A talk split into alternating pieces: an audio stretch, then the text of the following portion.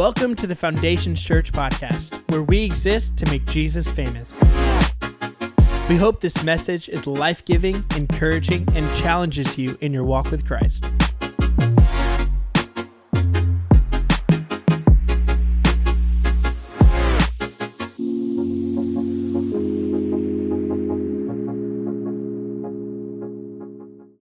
We are continuing with our look at the Last Supper that is recorded in John 13 through 17. We covered John 13 last week, and tonight we're going to be looking at John 14.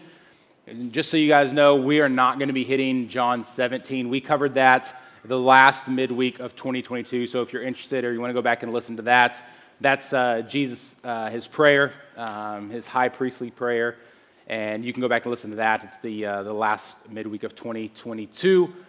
Um, but you can listen to uh, pretty much all of our, our midweeks, all of our Sunday sermons on uh, iTunes or Spotify. You can listen to our Sunday stuff on YouTube as well. But there is a lot in John 14, and we are not going to be able to get to all of it. So we're going to try to cover as much as we can in the time that we have. And uh, we're going to do group prayer at the end. So for those of you that need to leave, feel free to leave. But for those of you that would uh, like to spend some time praying for one another or anything like that, uh, we'll have that time uh, at the end of service. So we're going to read the first seven verses in John 14. If you've got your Bibles, you can open them up. If you've got your uh, FC app, you can look at the sermon notes. They'll also be on the screen behind me. I'm reading out the ESV in case anyone is wondering. Jesus says, Let not your hearts be troubled. Believe in God, believe also in me. In my Father's house are many rooms. If it were not so, I would have told you that I go to prepare uh, a place for you. And if I go to prepare a place for you, I will come again and take you to myself, that where I am, you may also be.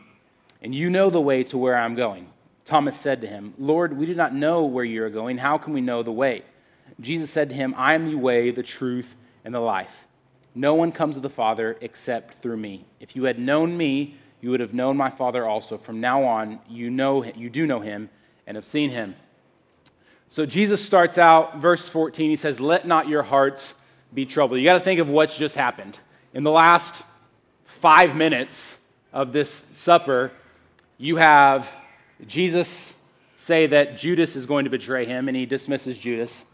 And then you have Jesus tell Peter that he is going to deny him three times before the rooster crows. So you've got this group of followers that have been totally committed to Jesus for the past three years, and in the last five minutes, two of the 10 have dropped off. I'm really bad at math, so I'm not going to do, it's like, like 25, 15%, I don't know, something like that. But a decent chunk of these disciples are just like going to up and, and turn against Jesus. And Jesus says, Don't let your hearts be troubled, which goes to show you just the, the compassionate and loving nature of Jesus. Because we, we listen, we, we learned last week that we saw a side of Jesus that we hadn't seen before, where in John 12, he says that uh, my soul is troubled.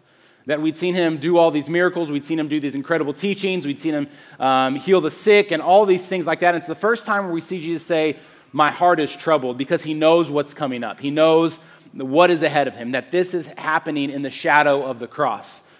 And here, he's, he's not looking for comfort for himself. He's not saying, hey, why are you guys so down? Like, I'm the one that's going to die. He says, no, no, no, don't let your hearts be troubled. He says, believe in God, but also believe in me. Now, the way this reads is kind of interesting. There's some varying readings that you can get from this. Um, but one of the things that I think Jesus is doing is almost asking like this rhetorical question, like, do you believe in God? Right? They're, they're strong Jewish men who grew up, so like, of course we believe in God. And he's like, believe in me also. Believe in me also. Like all of this stuff that I have been teaching you up to this point, I am showing you that the Father and I are one. And he goes on to hammer this point home in this chapter. Believe in me as well. Um, and, and this chapter can be broken down into kind of two categories. And, and they basically fall under the umbrella of comfort, where Jesus is comforting them in the sense of his future return. So he's bringing them comfort, and we read this here in, in, verse, verses 1 through 7 that we'll get to. But also, you read that um, Jesus, or that the Holy Spirit will be comforting them as Jesus is gone. If you're wondering what the screaming is, we have kids meeting right next behind, right behind us in this room. So, um, yeah, it might be uh, your, your, grandchild. Um, but I promise everyone is safe over there, right? So um, there shouldn't be anything crazy going on. But you've got two basic categories of Jesus being the comforter in his future return, and the Holy Spirit going to be the comforting um, comforter while Jesus is gone. And so these are kind of the, the big themes, if you will, of this two, of these uh, of this chapter. And so Jesus says, "In my Father's house are many rooms. If it were not so, would I have told you that I go to prepare a place for you?" Now, I grew up in the '90s, the pinnacle of Christian music with the likes of DC Talk and Newsboys and Audio Adrenaline. Have you guys ever heard of the song Big House by Audio Adrenaline? Yeah, come and go with me to my father's house. A big, big house, lots and lots of room, big, big table with lots and lots of food. No, you're shaking your head. It's a fantastic song. Um, I think I'm going to sing it uh, as an offertory this Sunday as we take up offering. But uh, you're like, grunts. Yeah, I wouldn't. No, but. Uh, it's, it's where this, this, that song comes from. If you have people say, Jesus is preparing a place for me, it's, it's John 14. And what's interesting is like people are like, I've got a mansion. The, the reading of this is more like a presidential suite in the hotel of God, is kind of what this is, right? That, that we are centered around the glory of God and we are in these rooms um, around Him. So it's not like a mansion, but it is a very, uh, I guess, luxurious presidential suite, if you will. But just, just kind of interesting to note there. But um, as Jesus is, is saying this to them, um, he's basically saying, hey, he, he's bringing them comforts that I've got to go away. I, I've got to leave.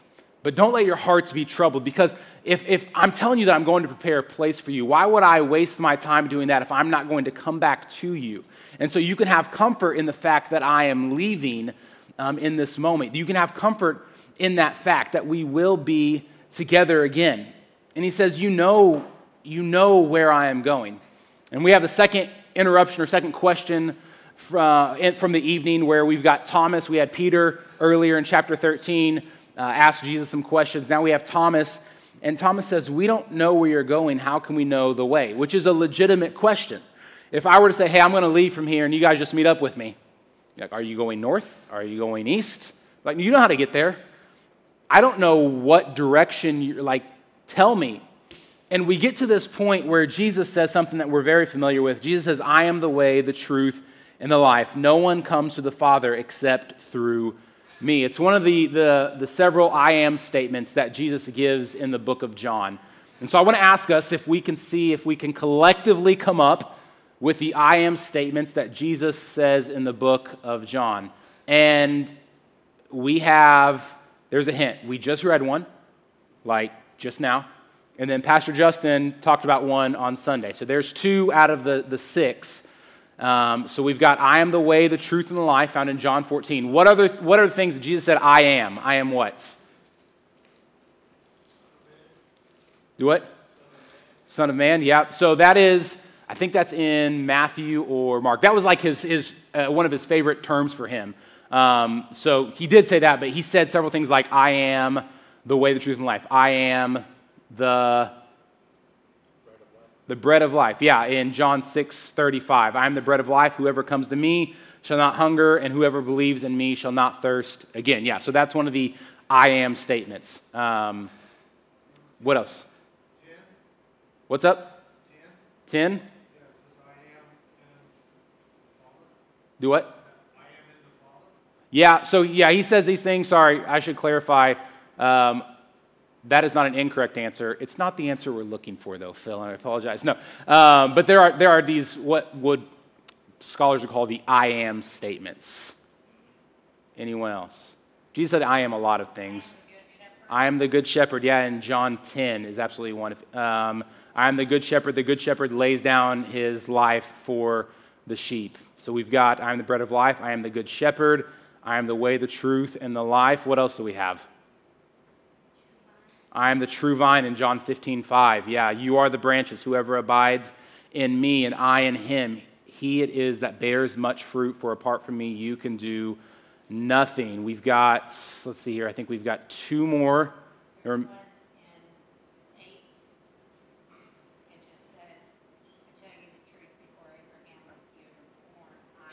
Yep, yeah, yeah.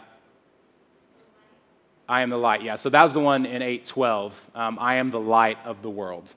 Um, Again, D, that's a correct answer. Not what we're looking for tonight, all right? No. Um, and we've got one more that we are. We got one more? Get them all? Yep, we got one more. Jesus was talking to uh, Mary and Martha after the death of their brother. John 11, 25. I am the resurrection and the life. So you've got these, these I am statements. Yeah, he did say, talk to the scribes and Pharisees before Moses uh, was I am, right? And so he, he did say, I am the Son of Man. Um, he said all of these things, but in, in, if we talk about the I am statements um, listed in John, these are the ones that would be considered those that would fall under that category. So it's kind of confusing because he's like, I said I am a lot of things, right? He's like, yes, he did say that. He said I am a lot of things, but as far as the I am statements, they are these ideas of these physical realities, right? I am bread, I am light, I am a shepherd, um, I am the truth, life, I'm the vine. So these, these kind of physical realities that, that um, encompass who he is uh, in the spiritual reality. We might look at some of those in the upcoming weeks. Uh, it might be kind of interesting to look at some of those. But we're going to look at this one real quick in John 14, 6, where he says, I am the way, the truth, and the life. Right? That's how a lot of us would read that. And um, we say that he is the way, he is the truth, and he is the life. That is not an incorrect reading of that passage at all. All those things are true, but I think um, maybe putting things in a different perspective uh, would be a reading along these lines I am the way to God because I am the truth. I am the way to God because I am the life. Um, that, that He is exclusively the way to the Father. Paul writes in Timothy, 1 Timothy 2 5, For there is one God and there is one mediator between God and men, the man Christ Jesus. Paul is, is speaking before the scribes and the elders in the book of Acts um, Acts 4:12 it says, "And there is salvation in no one else, for there is no other name under heaven given among men by which we must be saved." So what Jesus is saying here is that I am the way. Um, it's consistent throughout the New Testament that God has provided a single way to Him, and it's through Jesus. Uh, we call ourselves Christians. We call ourselves followers of Christ. Um, that the, the first phrase that they were known by they were, they were called followers of the way. Um, in Acts uh, uh, 9, 2, I believe it is, um, it says, when Saul is persecuting the Christians, um, that he is looking for people who are following the way, that Jesus is the way. Um, and, and because he is the way, he is also the truth, right? He is the true revelation, the true manifestation of God. He is, it, we looked at John 1 1, the very first midweek. Um, in the beginning was the Word, and the Word was with God, and the Word was God. That Jesus is the true Word of God. God. John 1 14. The Word became flesh and dwelt among us, and we have seen His glory, glory as of the only Son from the Father, full of grace and truth that he is the way because he is the truth. If he is not the truth, then he's not the way. If he's not the truth, then there's got to be some other truth out there that is going to be the way. He is the way because he is the truth. He is the way because he is the life, because in him we have eternal life. John 1 4, in him was life, and the life was the light of men. John 3 15, whoever believes in him, and who? Jesus, may have eternal life. And we already mentioned this I am statement, but Jesus talking to her, he says, I am the resurrection and the life. Right? It's a little, it's a, it's a small difference, but maybe it puts a little bit of a different spin. He is the way, he is the truth, he is the life. That is not wrong, that is not incorrect at all. But if we understand, okay, why is he the tr- why is he the way? Because he is the truth. Why is he the way? Because he is the life. You see how it maybe it, it adds some color to this picture a little bit more. We're going to skip down to, to verse 12 we're going to verses 12 through 14. Um, a lot of you are probably very, very familiar with this passage. John 4, 14, uh, verses 12 through 14. Truly, truly. Now, whenever you read that, whenever Jesus says truly, truly, it's amen, amen. It's, hey, this is super true, right? Listen to this, pay attention to this. Like red lights, all right, I need to pay attention to what Jesus is about to say. Truly, truly, I say to you, whoever believes in me will also do the works that I do and greater works than these will he do because I am going to the Father. Whatever you ask in my name, this I will do, that the Father may be glorified in the Son. If you ask me anything in my name, I will do it. How many of you guys have heard this passage before? Yeah. We, we hold on to this passage a lot. Um, let me ask you guys a question. Whenever I read the verse, whoever believes in me will also do the works that I do, and greater works than these will he do. Where does our mind go? It's all right. Just what? Healing. Thank you. My, that's anyone else? Anyone else's mind go to healing?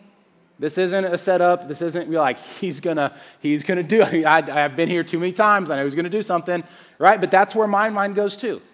Greater works will he do than me. Like yes, cool. I want this person to be healed. Like this says I will be able to do greater works than he. Now here's what we have to be mindful of and careful of is we can read verses like this um, a, a, passage in Matthew 18 reads somewhat similar that, that can make us think that, that we have a blank check to, to just ask. If we just ask in Jesus' name and we have enough faith, then that lottery ticket's going to hit, right? And we're like, well, Michael, don't like, I'm praying for something good, right? So I, I would give most of it away. Like, that'd be a great thing for me as well. And so we have to be careful to think that it's like a blank check to just do whatever we want. Um, and we, we talked about earlier that this chapter is broken down into this overall theme of comfort, right? That, that Jesus has been with them. He is leaving. He's comforting them in the fact that I am going to return. And then he, he starts to say something else that he's about to get into when it comes in, in regards to the power of the Holy Spirit.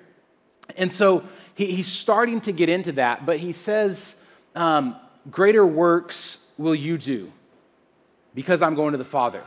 Now, when we think of the works of Jesus, like I said, a lot of times we think of healing. That's what we think of. Jesus' ministry did not just consist of healing, that his works here on earth were proclaiming the kingdom of God while he was here. Now, I've said this before, and just to cover, cover myself, just lest you think like I think that God doesn't still do miracles, I, I have seen God do the impossible. I have seen God do miracles. Um, I have seen God do things that I cannot explain. I am fully convinced, and you cannot convince me otherwise, that God does not do the impossible, that He does not still heal people, that He does not still do the miraculous. One of the gifts of the Spirit is the gifts of healing, right? That I believe that some people have that gift, absolutely. Um, but with that in mind, so with that, with, with that out there, um, we have to understand that His works consisted more than just of healing. Um, that, that that's where our mind goes. But even in the miracles of Jesus, we have to see that they pointed to a couple things. They pointed to the validity of him being the Son of God, right? Yeah? And they pointed to something else as well. They pointed to these spiritual realities as well. Um, if, if we look at, for, just for a couple of examples, we look at him open up the eyes of the blind. That's an incredible miracle. But Ephesians 1 17 and 18 says this that the God of our Lord Jesus Christ, the Father of glory, may give you the spirit of wisdom and of revelation in the knowledge of Him, having the eyes of your heart enlightened, that you may know what is the hope to which He has called you, what are the riches of His glorious inheritance in the saints. Acts 26, 16, and 18. But rise and stand on your feet.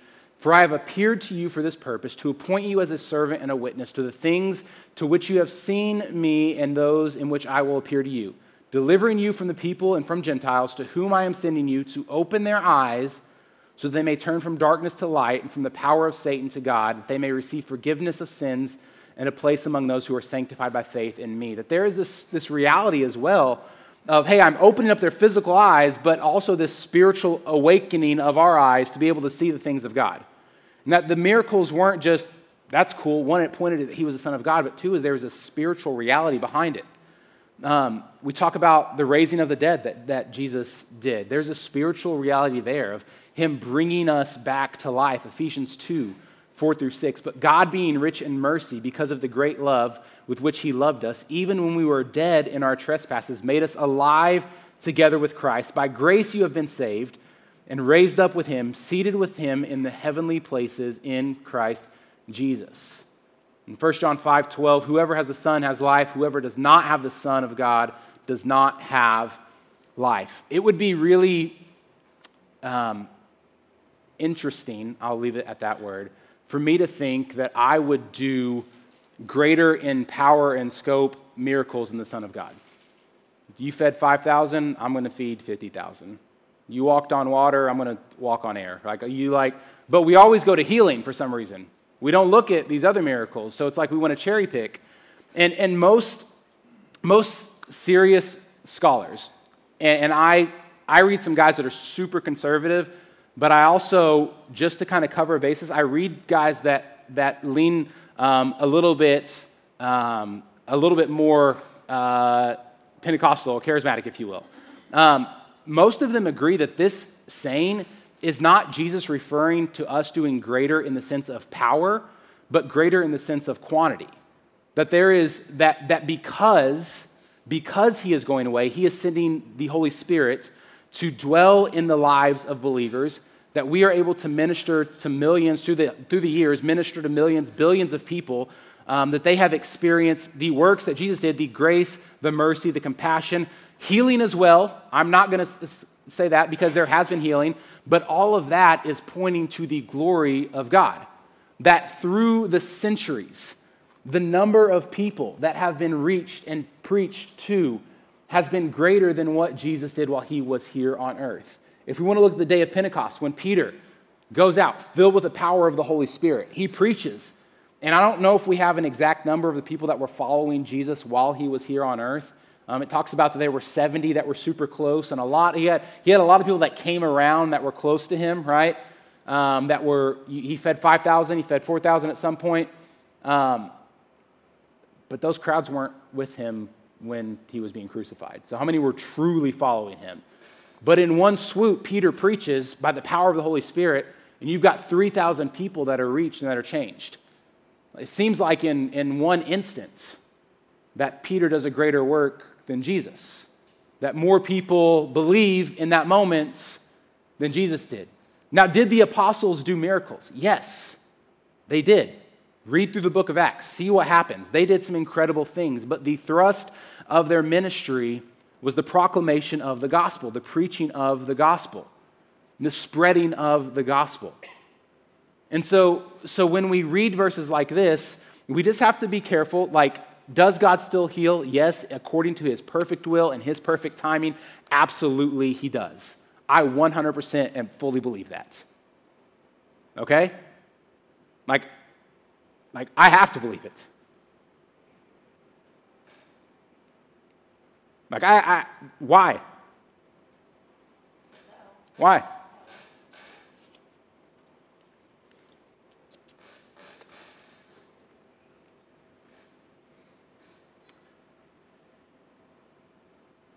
You're like, I didn't hear what she said. Because of my son. However, when we pray in Jesus' name, we have to remember a few things. That when we pray in Jesus' name, it is not for personal gain, it is for His purposes and His kingdom to come to pass, right? That when we pray in Jesus' name, it is not on the basis of our own merits. It's not on the basis of what we've done. It's based on Him, His works, and His righteousness. Okay? And when we pray in Jesus' name, it is always in pursuit of His glory and not our own. And so these are things we have to keep in mind when we're praying in Jesus' name. We pray, and we pray for people to be healed, but at the same time, we understand that it is His kingdom, His purpose, His will that we are seeking above all else. So, as we are, are kind of closing out tonight, we're going to read just a, a few passages um, that in this chapter. John 14, we're going to start in verse 15 and read down there. If you love me, you will keep my commandments. And I will ask the Father, and he will give you another helper to be with you forever, even the Spirit of truth, whom the world cannot receive because it neither sees him nor knows him. You know him, for he dwells with you, and he will be with you. I will not leave you as orphans, I will come to you. Yet a little while, and the world will see me no more, but you will see me. Because I live, you will also live. In that day, you will know that I am in the Father, and you in me, and I in you. And whoever, whoever keep, whoever, sorry, whoever has my commandments and keeps them, he it is who loves me. And he who loves me will be loved by my Father, and I will love him and manifest myself to him. Judas, not Iscariot, said to him, Lord, how is it that you will manifest yourself to us and not to the world? Jesus answered him, If anyone loves me, he will keep my word, and the Father will love him, and we will come and make our home with him. And whoever does not love me does not keep my words. And the word that you hear is not mine, but the Father who sent me. These things I have spoken to you while I am still with you. But the Helper, the Holy Spirit, whom the Father will send in my name, he will teach you all things and bring to your remembrance all that I have said to you. Peace I leave with you, my peace I give to you. Not as the world gives, do I give to you. Let not your hearts be troubled, let them neither be afraid. So, in these last passages of John 14, we see these different blessings, these different promises that Jesus gives to his disciples, and we're going to run through these um, really quick. Jesus says this He says that, uh, Ask and I will. Uh, I will ask the Father, and He will give you another helper to be with you forever. So we have this supernatural helper, if you will. In the in the uh, uh, the Greek, the word "another" is um, another of the same kind. That we have the Spirit of Christ, we have the third person of the Trinity, right? in perfect unity with the Father, in perfect unity with the Son. Sorry. Um, comes alongside, encourages, strengthens. It's interesting to know how many, does anyone's Bible say comforter? I will send you a comforter. Anyone say comforter? Have you guys ever heard that in regards to the Holy Spirit? I will send you a comforter. Where does our mind go when we think of someone needing comfort? Right? Come here, baby. Let me kiss your boo boo. Right? You hurt yourself. Right? You're sad. Um, in, in a sense, the Holy Spirit does do that. Um, but that word comforter comes from the, the King James language, and that language is a lot more closely tied to the Latin than it is um, to ours, so it misses, so we kind of miss some of the context. But the two, the two Latin words come together to mean with strength. Um, and so a comforter is not necessarily someone who, who wipes away like tears after the battle, but it's someone who gives you strength for the battle. Um, and so when we read like a comforter, think of someone that is empowering you. Now, the Holy Spirit is there to comfort you, right? The Holy Spirit is there. It is the Spirit of Christ, and you see Christ in his ministry, comforting people, um, being there, ministering to the hurting and the lost. The Holy Spirit does that. But when we read the word comforter, we've got to think of this, this um, empowering, um, strengthen us for the battle that we are uh, about, about to face. So the Holy Spirit um, encourages, it strengthens, it comes alongside us, um, it convicts us um, and it indwells the spirit or the lives of believers. Romans 8 9 says, You, however, are not in the flesh, but in the spirits. If the spirit, uh, if in fact the spirit of God dwells in you, anyone who does not have the spirit of Christ does not belong to him. 1 Corinthians 6 19 through 20, or do you not know that your body is a temple of the Holy Spirit within you, whom you have from God? You are not your own, you were bought with a price, so glorify God with your body. So we have this supernatural helper. We also have this supernatural life. Um, in verse 18 and 19, Jesus says, I will not leave you as orphans, I will come to you. There's a few ways that you can understand this. Uh, one, you can understand it in the sense that, hey, um, I am not going to leave you, right? That I'm going to be resurrected, I'm going to come back to you. It's one way. You can read it in the sense that I will not leave you, I will come back to you in the sense of um, his second coming. Um, you can also read it, I will not leave you, I will come to you in the sense of him giving us his Holy Spirit. In the context of kind of what he's talking about, that we are not walking around lost without a guide, but we have the Holy Spirit, the Spirit of Christ living in us. Um, that there is this idea that I'm going to go away, all right? And this is the part where we get into the aspect of the Holy Spirit comforting us now, where the Holy Spirit is the one guiding us and leading us and teaching us. Um, and he says, I will not leave you as orphans, I will come to you. Yet a little while the world will see me, but you will see me no more. Because I live, you also will live. That we have this supernatural life. One, that we are empowered by the Spirit of Christ, but two, after death, we have this promise and hope of an eternal life. Colossians 3 1 through 4. If then you have been raised with Christ, seek the things that are above where Christ is seated at the right hand of God. Set your minds on the things that are above, not on the things that are on earth. For you have died, and your life is hidden with Christ in God. When Christ, who is your life, appears, then you will also appear with him in glory. So we have a helper, um, we have a supernatural life, and we have a supernatural relationship. Verse 20 um, and 21 has that language that if you're in me, I'm in Christ, and, and he's in me, and I'm in you, and all this stuff.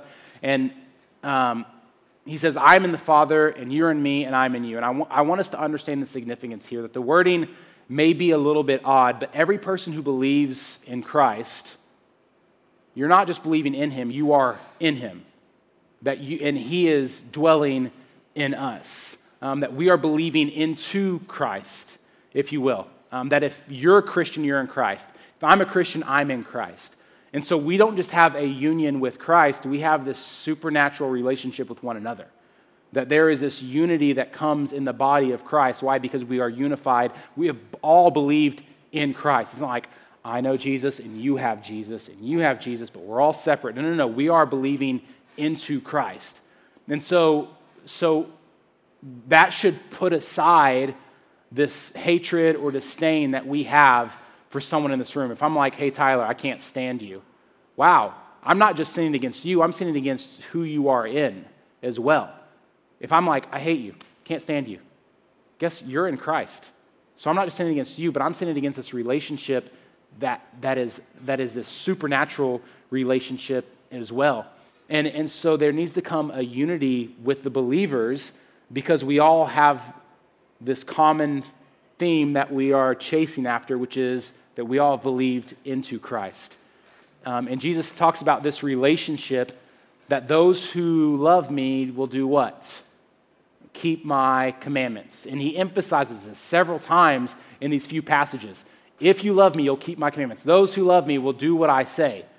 And we got to understand something that those who love him will do what he say, but those who don't love him are unable to do what he says. And they don't want anything to do with the things of God. You know, we hear things like, yeah, Jesus is cool, but okay, well, like, it's kind of an all or nothing thing. There's none of this like toe in the water when it comes to a relationship with Jesus. That those who are in Christ will do what they say because they love him, and those who are not are not. They're unable to. Um, I've talked about this before, but the Bible tells us that we are hostile to the things of God, that we are enemies with God. Um, and so it's this supernatural relationship that we have. Then we have a supernatural teacher. He says, But the Helper, the Holy Spirit, whom the Father will send in my name, he will teach you all the things and bring to your remembrance all that I have said to you. I want you to think about the times that you've read the Bible and you're like, man, these disciples just don't get it. They are dumb. Even in, in the Last Supper, um, um, Jesus is talking to uh, the disciples, and Philip says, Lord, show us the Father, and, and it is enough. And Jesus says, Have I been with you so long, and you still do not know me? Like this is this is Jesus' swan song. He is leaving the earth, and Philip's like, hey, just show us the Father. And Jesus is like, you still don't get it. Like up until his last moment, they are still missing the boat.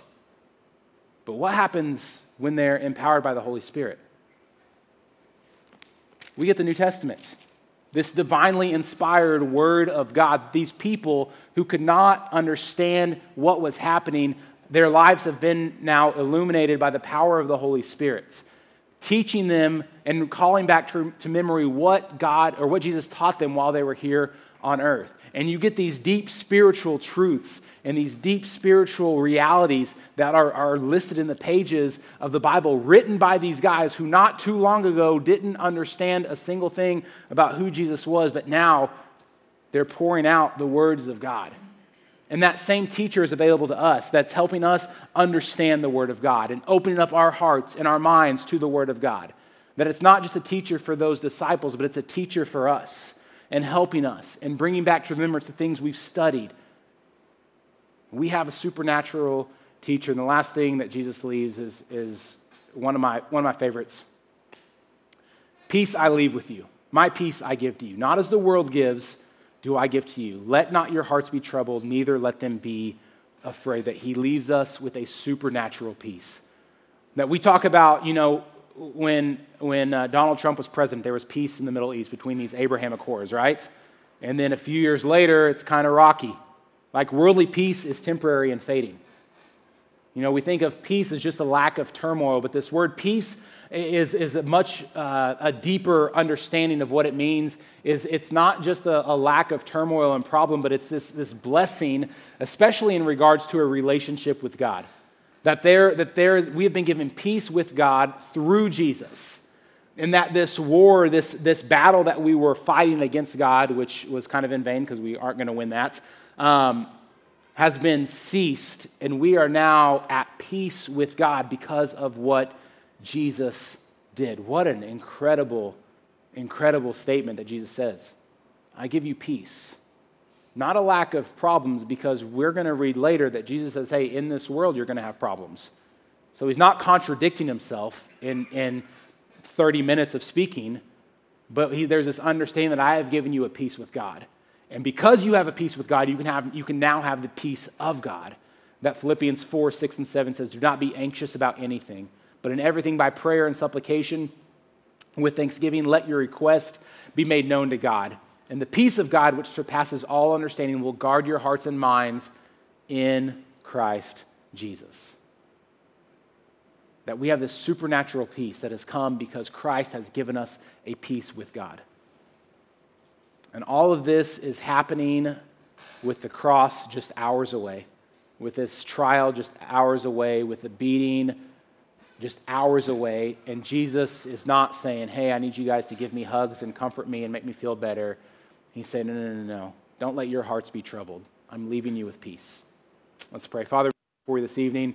God, and we thank you for your word. We thank you for your truths that are revealed to us in the pages of Scripture. And God, I pray that as we walk out of here, God, that we would walk changed, not because of anything I said, but because your word has cut us and exposed us, God, and shown us areas um, that need to be changed.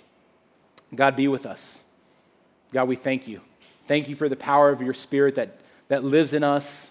God is guiding us, directing us, and empowering us to face whatever it is that comes our way. God, we love you. It's in your son's name that we pray. Amen. We hope that you enjoyed this message. If you have any questions or want to reach out to us, you can email us at info at foundationschurch.tv or visit our website at foundationschurch.tv.